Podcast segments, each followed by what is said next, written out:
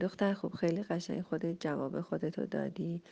زمانی که مقدار قوی تر برخورد میکنی، زمانی که به رود نمیاری، به قول خودت زمانهایی که بالا هستید و پایین پیش مادر شوهرت نیستی، فکر میکنم که رفتار بچه خیلی بهتره.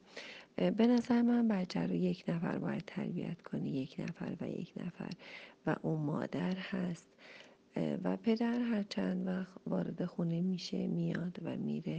باز اگر مادر بتونه قدرتمندی رو به بچه یاد بده و واقعا با رفتارش بتونه که رفتارهای خوب رو در کودکتون بتونید که تقویت کنید، خیلی مشکلی جدی در زندگیتون نخواهید داشت.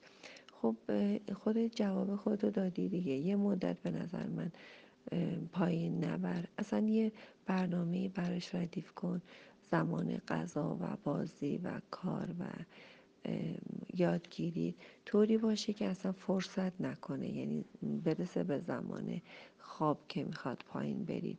اگر هم لازم هست خودتون برید، بگو بچه خوابه، یه مدت این برنامهش رو ردیف کن. مخصوصا برنامه خواب بچه از تولد باید مشخص باشه، هشت شب بخوابه که تو هفت سالگی دچار مشکل نشید، که بخواین شب زودتر بخوابونید که صبح میخواد بره مدرسه. من فکر میکنم باز برمیگرده به ناآرومی های خودت و ضعف هایی که خودت تو زندگیت داری. من باز هم تاکید میکنم بچه رو یک نفر تربیت میکنه و اون مادر هست، و فقط میتونیم که ما احترام پدر رو نگه داریم، همین، و یاد بدیم به بچه‌مون که باید به پدرش احترام بذاره. بزرگترا رو یه مدت کنار نگه دار تا ببینیم چی میشه. موفق باشی، سپاسگزار و شاد باشید.